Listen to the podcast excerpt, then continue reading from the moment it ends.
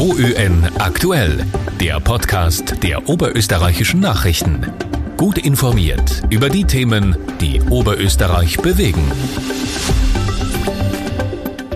Einen schönen guten Tag, meine sehr verehrten Damen und Herren. Herzlich willkommen im Newsroom der oberösterreichischen Nachrichten. Mein Name ist Dietmar Mascher und ich darf Sie sehr herzlich mit meiner Kollegin Susanne Dickstein begrüßen. Unser heutiger Gast ist einer der Stars im deutschsprachigen Raum unter den Wirtschaftswissenschaftlern. Er leitet derzeit das Institut für Weltwirtschaft in Kiel und ist designierter Chef des Wirtschaftsforschungsinstituts in Wien. Damit kehrt Gabriel Felbermeier in seine Heimat zurück und wir dürfen ihn virtuell heute in seiner engeren Heimat Oberösterreich begrüßen. Er stand aus Pfarrkirchen bei Bad Hall und hat an der Johannes Kepler Universität studiert. Grüß Gott, Herr Felbermeier. Guten Morgen, Herr Marschall. Guten Morgen. Guten Morgen. Vielen Dank, dass Sie sich Zeit nehmen, Herr Felbermeier. Die erste Frage ist natürlich ein bisschen aufgelegt. Sie sind jetzt äh, lange im Ausland gewesen. Sie haben uns in früheren Interviews auch erzählt, Sie fühlen sich wohl in Norddeutschland, in Kiel. Äh, Sie haben sich in Deutschland ein Renommee aufgebaut. Sie haben dort auch zugegebenermaßen eine große Bühne. Und Sie kehren jetzt sozusagen ins vergleichsweise kleine Österreich zurück. Was war da die Motivation? Naja, es ist klein, unser Österreich, das ist zwar richtig, aber es ist halt auch mein Heimatland. Und äh, jetzt, gerade auch in dieser Corona-Zeit, habe ich etwas verspürt, das mir bisher eigentlich unbekannt war, nämlich so ein kleines Ziehen in der Brust, ne, das man manchmal als Heimweh vielleicht bezeichnet. Ich, es ist halt schwierig geworden, äh, schnell mal nach Oberösterreich zu fahren, um Familie, Freunde, Bekannte zu treffen ähm, und, und, das ist nicht nur bei mir so, vielleicht bin ich auch der, der in meiner Familie da am wenigsten ähm, darunter leidet, dass die Oma jetzt plötzlich so weit weg ist, sondern es ist halt auch eine Familiensache. Und das ist es, dass jetzt äh, gerade auch in den Corona-Monaten, muss man schon sagen, Corona-Jahren, Corona-Jahr Nummer zwei halt auch ein wichtiges Argument geworden ist für die ganze Familie. Hat das mit Emotionen zu tun und nicht nur mit sozusagen dem, dem rationalen Einschätzen, weil das Institut in Kiel ist ein prima Institut. Nee, das ist ein super Umfeld und ähm, die Spielwiese in Deutschland ist groß und reicht ähm, nach Brüssel natürlich sehr viel stärker noch, als das in Österreich der Fall ist. Aber wie gesagt, ähm, es gibt auch so ein bisschen was wie Patriotismus und ähm, das zählt. Was, was ist das beruflich Reizvolle eigentlich an, an, am WIFO?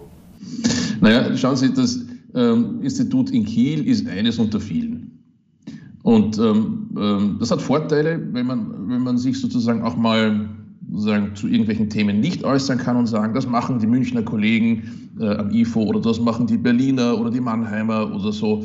Ähm, in, in Wien und am WIFO ist man natürlich in allen großen wirtschaftspolitischen Themen dabei, da kann man sich nicht wegdrücken. Gleichzeitig aber kann die Politik und die Öffentlichkeit und Sie in den Medien äh, nicht mal sagen, nö, zu dem Thema ignorieren wir das WIFO einfach. Nicht? Also eine gewisse sozusagen hervorgehobene Präsenz hat das Institut natürlich ähm, und das macht es reizvoll. Man ist näher dran. Und die Tatsache, dass Österreich kleiner ist, macht zwar sozusagen die Spielwiese ein bisschen enger, das ist so, aber gleichzeitig, das merke ich jetzt schon, ist der Kontakt äh, in die Politik und in die Spitzenverbände, auch zu den großen Unternehmen, intensiver. Nicht? Also man rückt ein bisschen näher zusammen und das mag ich eigentlich gern. Also ich bin, ich bin sehr stark äh, interessiert daran, Teamlösungen zu finden.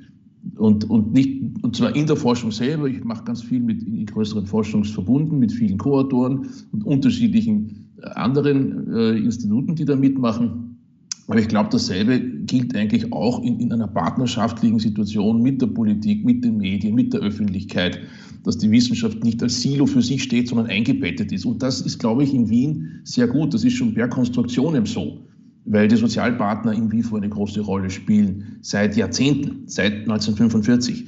Das kann man kritisieren, aber es hat eben auch gute Seiten, weil wenn man partnerschaftlich an Lösungen arbeitet, das ist in Deutschland oft nicht so. Da kommen dann die Kieler oder noch die, das IFO in München noch stärker mit ihren Positionen, die in einer politischen Richtung sind. Und dann kommt das DIW in, äh, in Berlin mit der anderen. Nicht? Und dann wird das politisch gelöst. Währenddem man in, in Wien das, in Österreich das sozusagen intern lösen muss. Das hat Vorteile, ähm, die man nicht übersehen sollte.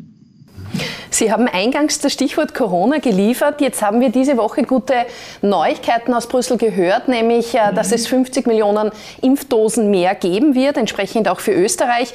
Ist das äh, für Europa der Durchbruch auch aus konjunktureller Sicht?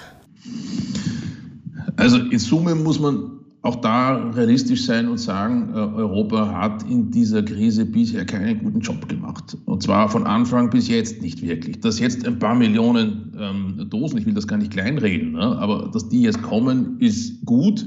Aber der Gesamteindruck ist natürlich eher der, dass wir gerade auch in der Impfkampagne äh, manches falsch gemacht haben und aus diesen Gründen Nachzügler sind. Ähm, und klar ist auch, dass dieses Nachziehen oder das langsame Durchimpfen enorme Kosten hat. Dass dann noch äh, relativ wenig politischer Druck entsteht oder entstanden ist, wundert mich ehrlich gesagt nicht. Denn in Deutschland sagen wir, ein Tag Lockdown kostet eine halbe Milliarde Euro. Lockdown, wie wir ihn jetzt haben. Wir reden gerade über das Verschärfen, dann wird das noch teurer. Wir wissen auch, dass die wirtschaftlichen Kosten nur die Spitze des Eisberges sind. Wer Kinder zu Hause hat, weiß das. Ähm, und äh, die äh, Existenzbedrohung in vielen Branchen, das ist ja nicht, das sind ja keine Prozenteffekte, die man da sieht, sondern da geht es um, um alles oder nichts. Das sind große Belastungen. Und deswegen ist diese, dieses schleppende Impfen und, und die, und die sage ich mal, nicht gelungene Beschaffungsstrategie der, der, Europäer, nicht nur der Europäischen Kommission, sondern der Europäer insgesamt, das ist natürlich schon ein Riesenthema und verschleppt den Aufschwung mit den großen Kosten. Das hat dann auch noch einen Aspekt, nämlich einen geoökonomischen. In diesem großen Spiel der Wirtschaftsmächte, da fallen wir jetzt gehörig zurück in Europa. Weil die USA und China natürlich in, genau in diesem Bereich auch wieder uns eine Nasenlänge voraus sind. Und nicht nur eine Nasenlänge. Also wenn Sie sich China ansehen, äh, dann wird das 2022 nach unseren Prognosen so 15, 16 Prozent mehr BIP haben, mehr Bruttoinlandsprodukt haben als vor der Krise. Äh, die Amerikaner werden 6, 7 Prozent mehr äh, als vor der Krise haben und Europa wird, wenn alles gut geht, ungefähr beim Vorkrisenniveau gelandet sein. Also das ist nicht nur eine Nasenlänge, da, da tut sich schon einiges in sehr kurzer Zeit. Und ähm, die äh, jüngere Wirtschaftsgeschichte sagt uns leider, dass es Europa dann auch schwerfällt, solche Abstände wieder einzuholen. Nicht? Dann kommen wir vielleicht auch wieder hierzulande zu äh, besseren Wachstumsraten, aber dass man diesen Abstand, der sich da auftut, äh, wieder äh, wettmacht, das ist eher unwahrscheinlich. Und auch aus diesem Grund wiegt es so schwer, dass wir gerade bei der Impfkampagne so langsam vor, vorankommen. Für den Wirtschaftsforscher ist das eine spannende Situation, in der wir sind, weil plötzlich sozusagen gesundheitspolitische Themen ne, für die geoökonomische Lage in der Welt relevant werden. Das hätte man so bisher auch nicht gedacht, dass, wir das, dass das so einen großen Einfluss hat, aber äh, so ist es nun mal. Aber wenn, ich Sie richtig verstehe, dann äh, festigt jetzt Europa, äh, Europa seinen dritten Platz hinter China und, und, und, und den USA. Und ich meine das jetzt nicht positiv, sondern eher negativ. Und gibt es da irgendeine Chance, äh, wie Europa hier noch äh, irgendwie reagieren könnte? Ja, Sie haben recht. Es, äh, in Kaufkraftparitäten rechnen, also wenn man berücksichtigt, dass äh, in China die Preise sehr niedrig sind und das heißt, dass die Kaufkraft dort schon mal höher ist bei derselben Dollarmenge oder Euromenge, dann sind wir im dritten Platz. Äh, wenn man in Dollar rechnet, ist es noch ein bisschen, ist ein bisschen besser. Der Hauptgrund, warum wir am dritten Platz jetzt sitzen, hat gar nichts mit Corona zu tun in Wahrheit, sondern hat damit zu tun, dass die Briten gezogen sind. Das ist ungefähr ein Sechstel der Wirtschaftsleistung, der von einem Tag zum anderen aus Europa wegging. Und natürlich damit auch äh, die, die Wirtschafts- den wirtschaftlichen Einfluss Europas reduziert hat, weil die Briten nicht mehr mitmachen und dann nicht auch sozusagen aus dem Binnenmarkt ausgestiegen sind und, und europäische Regulierung nicht mehr eins zu eins umsetzen. Ähm, ich will aber auch sagen, dass, dass wir uns in Europa nicht kleiner machen sollten, als wir sind. Äh, und in manchen, äh, sozusagen in manchen Vergleichen sind wir nach wie vor auch nach dem Brexit und nach Corona Spitze. Und das ist im Bereich Handel. Äh, wir sind immer noch, wenn man Exporte und Importe von Gütern und Dienstleistungen sieht, immer noch für die allermeisten Länder der Welt der erste Handelspartner. Zuerst die EU, dann China, dann die USA. Und das heißt, wir haben da sehr viel Einfluss. Äh, und selbst wenn man die, die, die, die, äh, Handelsvolumina sieht, also wie viel Euro die aus Europa exportiert und importiert werden, bei Gütern und Dienstleistungen, Dienstleistungen darf man nicht vergessen, äh, dann steht Europa auch nach wie vor dort an der Spitze. Und diese Art von Einfluss, die müssen wir in Europa noch stärker umsetzen. Dass man nicht nur da auf irgendeinem Blatt Papier oben steht, sondern dass man das auch für die Bürger und Bürgerinnen äh, in Europa fühlbar und spürbar machen kann, dass man daraus Vorteile, auch wirtschaftliche Vorteile ableiten kann. Mhm. Jetzt ist es ja auch spannend, weil jetzt werden wir wieder mit einem Phänomen konfrontiert, das sozusagen jetzt lange Zeit in die Gegenrichtung fast ausgeschlagen hat. Stichwort Inflation. Mit dem Preisanstieg infolge äh, der Corona-Krise, äh, Frachtkosten, Rohstoffe. Gleichzeitig ist absehbar, dass auch die Gastwirte, die Tourismusbetriebe, die jetzt lange zu hatten, die Preise anheben werden müssen. Also es ist absehbar, dass die Inflation spürbar steigen wird. Ein Schreckgespenst oder eine lange ersehnte Situation aus Ihrer Perspektive? Naja, also beides würde ich sagen. Äh, da, gibt, da, muss man eben dann schon auch auf die Details schauen. Für manche ist Inflation eine gute Sache. Also, dass die Gastwirte jetzt vielleicht, wenn die äh, Wirtsstuben wieder aufmachen können, den einen oder anderen Euro mehr verlangen, ist gut und wichtig. Äh, die haben jetzt eine harte Zeit hinter sich und wenn sie Preiserhöhungen durchsetzen können, ist das nur richtig so. Ähm, wenn wir sehen, dass gewisse Rohstoffe teurer geworden sind, Holz zum Beispiel, nicht von dem wir in Österreich so viel haben, dann ist das auch eine sehr gute Nachricht, gerade für Österreich. Und äh, das ist das eine. Also Preis, Preiserhöhungen können für die, die was zu verkaufen haben, natürlich eine tolle Sache sein. Für die Kunden und Konsumenten ist es immer äh, mit Nachteilen verbunden natürlich. Und die Frage, die man auch stellen muss, ist die nach der Fristigkeit. Jetzt kommen wir sozusagen aus diesem Corona-Schock heraus. Ähm, da war die Produktion teilweise lahmgelegt. Jetzt wird viel Nachfrage aufgestaut. Das Geld ist auf den Konten da. Wir hatten noch nie so hohe Sparquoten in den OECD-Ländern, auch in Österreich nicht. Und das heißt, irgendwann entlädt sich das und da führt dann das zu höheren Preisen. Ja?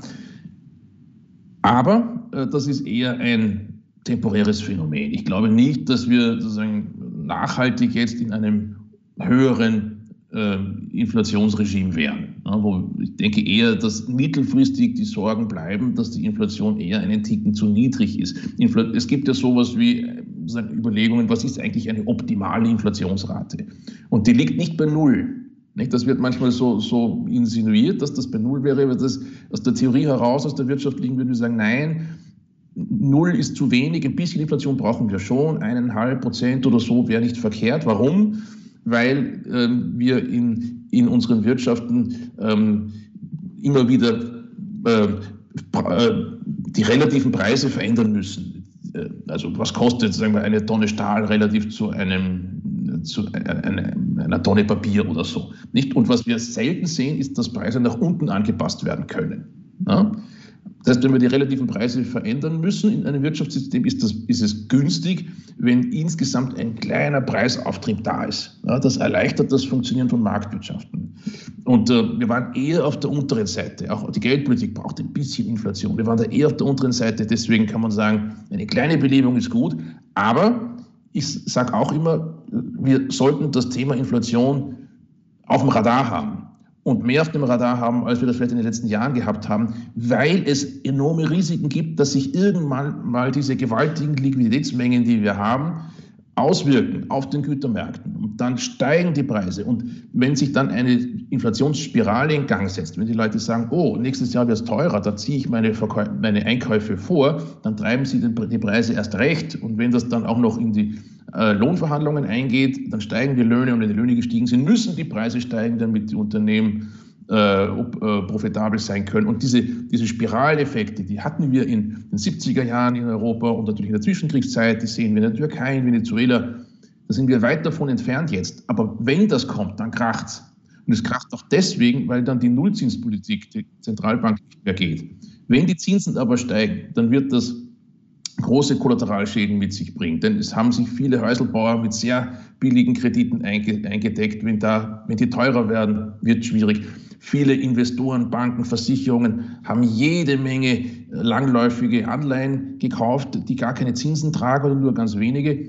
Wenn jetzt dann alternative Produkte da sind, die wieder Zinsen haben, dann werden diese Nullzinsanleihen mit 30 Jahre Laufzeit sehr unattraktiv. Die werden so schnell sehr stark an Wert verlieren. Das reißt in die Bankenbilanzen Löcher hinein. Das heißt, in Summe, die Inflation, wenn sie wiederkehrt, erfordert eine Reaktion bei den Zinsen. Und weil wir schon so lange so niedrige Zinsen haben, kann das zu großen Finanzmarkt Turbulenzen führen. Und deswegen war nicht davor, so zu tun, als wäre die Inflation kein Thema und man kann das ignorieren. Wir sollten es am Radar haben und gute Politik heißt ja auch, dass man Ereignisse, die zwar eine kleine Eintrittswahrscheinlichkeit haben, aber die, wenn sie kommen, gewaltige Kosten haben, nicht aus den Augen verlieren. Das sollte uns eigentlich die Pandemie lehren, dass man das tun muss. Das sollte uns der Crash der Lehman-Brüder 2008 lehren. Das sollte uns 9-11 lehren. Alles Ereignisse mit niedriger Wahrscheinlichkeit. Sie sind aber trotzdem gekommen und haben gewaltige Veränderungen mit sich gebracht und oft keine guten. Deswegen das Thema Inflation, wir sollten darüber diskutieren. Es sollte in den Zentralbanken ernst genommen werden. Wir sollten auch wissen, was die, äh, was die Risiken sind und uns eben auch entsprechend vorbereiten. Jetzt ist, ist, die Sparquote extrem gestiegen im vergangenen Jahr. Jetzt kann man sagen, okay, wenn sich das wieder etwas abbaut, äh, das wird vielleicht nicht so schlimm sein, aber Sie haben schon angesprochen, die extrem hohe Liquidität, die im Markt ist. Die, die EZB hat da nichts anderes gemacht als Geld gedruckt. Äh, und äh, die Frage ist, hat die EZB das Ihrer Meinung nach noch im Griff? Das ist eine gute Frage, Herr Mascher. Und ähm, äh, die EZB wird sagen, selbstverständlich haben wir das im Griff. Ich glaube, man kann, äh, man kann daran Zweifel haben. Und das wird auch diskutiert in der wissenschaftlichen äh, Literatur. Kann man Märkte mit Liquidität fluten? Einerseits, ja, kann man. Das haben wir gesehen. Kann man die aber auch wieder zurückholen? Ähm, und in der Theorie, in den Lehrbüchern kann man das. Ja, äh, ob das in der Praxis funktioniert, das ist eine offene Frage. Äh, und, und manche vergleichen das ein bisschen äh, mit, mit, einer, mit einem Wollfaden, den man aus einem Knäuel herauszieht. Nicht? Sie können ihn schön herausziehen, dann ist er straff und alles und alles ist gut. Und wenn Sie ihn dann wieder hineinschieben wollen in den Wollknäuel, ne? Hm, das wissen wir aus der Praxis, das geht nicht so richtig. Das ist vielleicht jetzt auch nicht die beste Metapher, aber die hört man oft in dem Kontext. Das ist halt was anderes. Die Sache ist nicht symmetrisch. Wenn Sie, äh, wenn Sie einerseits äh, äh die äh, im großen Stil ähm, Anleihen gekauft haben, die wieder zu verkaufen, das führt das eben zu hohen politischen und auch, auch, auch ökonomischen Risiken. Nicht? Also wenn man das tut, wenn die Zentralbank im großen Ausmaß Anleihen verkaufen müsste, dann würden die Preise dieser Anleihen natürlich massiv in den Keller gehen. Und dann haben wir vermutlich eine Finanzmarktkrise. Ja, äh, denn das reißt ja dann Löcher in, in, in die Bilanzen. Und wenn das schnell gehen muss, äh, glaube ich, wird schwierig. Wenn man sagen kann, wir können schön langsam, graduell den geldpolitischen Kurs normalisieren, das über die Zeit strecken, ja, dann kann man diese Risiken eindämmen. Aber und das ist eben dann auch die Sorge, wenn, wenn man sagt, hier, hier ist eine Inflationsspirale im Entstehen, da muss man draufsteigen. Und die kann ja auch in Italien entstehen oder in Portugal oder in Griechenland. Nicht? Das muss ja gar nicht bei uns sein. Die gemeinsame Währung zwingt dann aber dazu, dass die Zinsen steigen müssen. Und dann haben wir auch in österreichischen Bankbilanzen Probleme, wenn die langläufigen Anleihen plötzlich an Wert verlieren. Und das, das führt zu dieser Asymmetrie. Einkaufen ist leicht, verkaufen hat, führt zu hohen politischen und wirtschaftlichen Risiken. Die Frage, die wir natürlich hier im Newsroom viel diskutieren, die, glaube ich, vielerorts schon diskutiert wird, ist die, wer wird die Corona-Zeche, die wir jetzt alle gemeinsam angestellt haben, bezahlen? Sie waren stets in früheren Interviews gegen neue Steuern, äh, aber wird es denn ohne gehen? Ich glaube nach wie vor, dass wir äh, gerade jetzt äh, wo wir versuchen, die Krise hinter uns zu lassen, hoffentlich im zweiten Halbjahr dieses Jahres, dass wir gerade jetzt nicht äh, über höhere Steuern im Allgemeinen nachdenken sollten. Wir, selbst darüber zu sprechen hat schon Nachteile, weil wir ja jetzt Optimismus brauchen und, und, eine Lust am Investieren. Und wenn man jetzt den, äh, den Unternehmern, die hoffentlich bald wieder ins Risiko gehen und investieren in unserem Land, sagen, äh, jetzt kommt aber eine extra Steuer für euch, das ist nicht das, was wir brauchen. Ähm, ich glaube auch nicht, dass der Staat insgesamt ein Finanzierungsproblem hat. Die Steuer- und Abgabenlast in Österreich ist ja nicht klein. Und sie ist, äh, ich glaube, da ist genug da äh, an, an Mitteln für die öffentliche Hand. Worüber man sicherlich nachdenken muss, ist ein Umbau des Steuersystems insgesamt, sodass wir stärker die richtigen Dinge besteuern und andere Dinge weniger. Ich sage mal, CO2-Emissionen äh, sollten stärker bepreist werden und mit den Einnahmen, die man da hat, sollte man anderswo entlasten, zum Beispiel bei den Lohnnebenkosten, um das Thema Arbeitslosigkeit ein bisschen stärker in den Griff zu nehmen. Aber ähm, wir sind ja, und das, das ist eine glückliche Lage, wir sind ja in einer ähm, Situation, wo sich die, die Staaten eigentlich verschulden können und verschuldet haben, ohne dass die Zinslasten damit gestiegen sind. Wenn man in die 90er Jahre, in die 2000er Jahre schaut, dann hatte auch der österreichische Staat ja immer das große Problem, dass hohe Anteile der Steuereinnahmen ausgegeben werden mussten für die Bedienung der Staatsschulden, allein für die Zinsen. Und das ist halt gesunken, gesunken, gesunken. Und auch die neuen Schulden produzieren keine neuen Zinslasten, weil kaum Zinsen bezahlt werden müssen auf die Schulden. Da geht es eher dann ums Zurückzahlen, wenn in 30 Jahren oder 20 Jahren die Anleihen auslaufen. Und dann ist dort die Frage, wie hoch sind dann die Zinsen für das äh, Erneuern dieser Staatsschulden? Wenn die weiter niedrig sind, ist kein Problem. Wenn sie höher sind, muss man schauen. Also deswegen bin ich da nicht, ich habe da, was die Staatsschulden angeht, eine relativ entspanntes, entspannte Meinung. Und glaube nicht, dass wir äh, höhere Steuern brauchen, um fiskalpolitisch wieder auf Kurs zu kommen. Klar ist aber auch, in dem Tempo, wie 2020, 2021 und wohl auch 2022 geht es nicht weiter. Nicht, also wir brauchen eine Normalisierung der Budgetpolitik, aber wir brauchen jetzt auch nicht die Vollbremsung. Die wäre eher gefährlich. Mhm. Äh, Sie, Sie sind jetzt lange in Deutschland gewesen, aber Sie haben natürlich den Blick auf Österreich und in Österreich wird diskutiert, wie Österreich vergleichsweise durch die Krise gekommen ist, im Vergleich zu anderen Ländern in Europa zum Beispiel. Wie würden Sie das aus, aus deutscher Sicht beurteilen? Naja, also da muss man, glaube ich, zwei Phasen unterscheiden. In der ersten Phase ist Österreich sehr gut durch die Krise gekommen. Einerseits, was das Infektionsgeschehen angeht, aber auch was die wirtschaftlichen äh, Schäden anging. Und die zweite Phase, leider, äh, da war es dann ganz anders. Ähm, ab Herbst 2020 bis jetzt. Ähm, das hat wahrscheinlich damit zu tun, dass man im Sommer letzten Jahres in Österreich sehr stark äh, äh das Infektionsproblem äh, sagen, aus dem Augenmerk verloren hat. Ne? Und äh, man hat wahrscheinlich zu sehr liberalisiert und dann gab es dann auch dieses, dieses starke anwachsende Infektionszahlen im Herbst mit den notwendigen Lockdown-Maßnahmen. Und äh, das haben wir ja vorher schon gesagt, je, je, länger und je intensiver diese Maßnahmen sind, umso höher sind die wirtschaftlichen Kosten. Das ist nun mal so. Und äh, wenn Sie zählen, wie viele Lockdown-Tage hatten äh, europäische Länder in der zweiten Welle, da ist Österreich ganz vorne dabei. Und das wirkt sich halt dann aus. Und das Zweite, das sich auswirkt, ist, dass wir in der ersten Phase der Krise äh, auch eine Krise der Industrie hatten. Da ist die Industrieproduktion stark abgestürzt in Deutschland, in Frankreich, äh, auch in China und äh, in Österreich war es ähnlich. In der zweiten Phase läuft die Industrie durch, relativ gut sogar. Industrieproduktion äh, sieht super aus aktuell, auch in Österreich. Und ähm, das ist für Deutschland eine gute Nachricht, für China eine gute Nachricht, aber für Österreich eher nicht.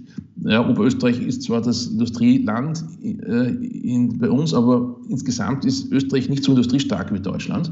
Ähm, dafür haben wir diesen großen äh, Tourismussektor, den großen Kultursektor. Ähm, der Tourismus macht in Österreich ungefähr dreimal ein so hohes Gewicht aus, insgesamt, wenn man alle indirekten Effekte mitzählt im Bruttoinlandsprodukt. Und der ist halt einfach zurzeit auf Sparflamme. Nicht? Und Sparflamme klingt noch besser, als es tatsächlich ist. Da findet kaum was statt. Und das heißt, da kann man jetzt nicht sagen, da hat die Politik dies und jenes falsch gemacht, sondern das ist jetzt einfach Bad Luck.